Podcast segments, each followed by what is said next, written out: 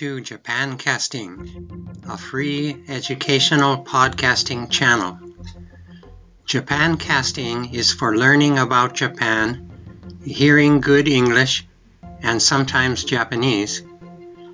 There will be podcasts on Japanese culture, religions, history, legends, society, and education. There will also be podcasts about Asia, languages, and online education. There will be interviews with professors in Japan and English dialogues by Japanese students at universities for women in Japan. Some podcasts will include discussion activities that you may use for your school or university. I am Steve McCarty, your host in English and sometimes Japanese. I am a longtime professor in Osaka, president of the World Association for Online Education, and I lecture for the Japanese government to officials from around the world on Japanese people and society. My podcasting has received many international honors, for example, as very useful for research and an effective practice for language teaching and online education.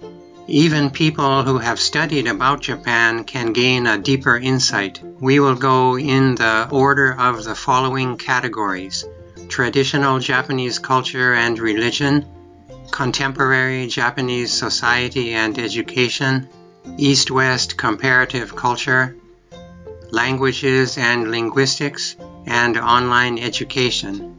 Japancasting is based in India, but the podcasts come from Japan. Working with educator Parveen Sharma and Professor Ramesh Sharma in New Delhi, we will send out a podcast every Tuesday. Usually it is short, but it will give you a lot to think about. So please subscribe or find all the podcasts at the Japancasting channel.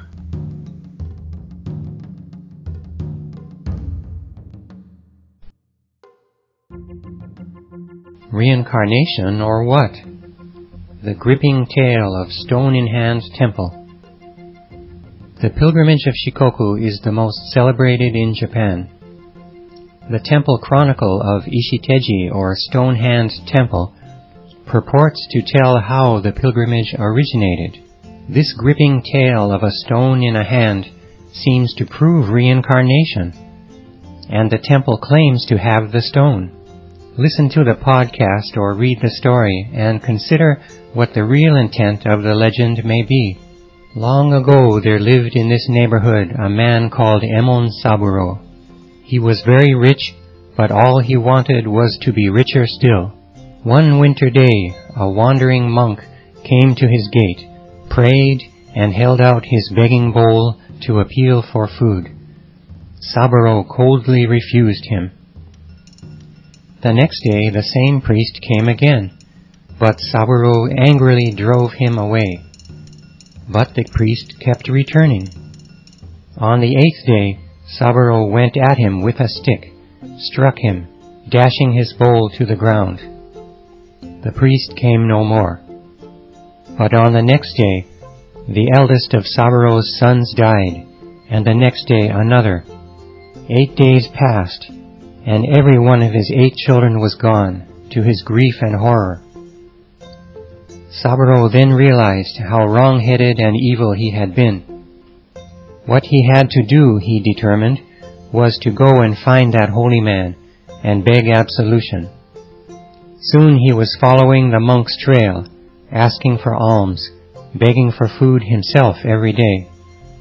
He went around and around Shikoku Island for four years, but in vain. Having already made twenty rounds, he decided to make one more round in the reverse direction, instead of trying to catch up with the monk. His health was failing, but he had to keep searching. On his way to Shozanji Temple, deep in the mountains, Saburo fell down, ready to die. At that moment, Kobo Daishi, the priest he had been searching for, appeared before him. The saint, knowing everything, forgave Saburo, saying his sincere repentance had washed away his sins.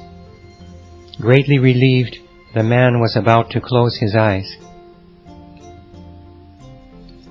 Then Kobo Daishi asked if he had a last wish. He answered that he would like to be reborn as the Lord of Iyo, his home province, to have the power to do great good for his people.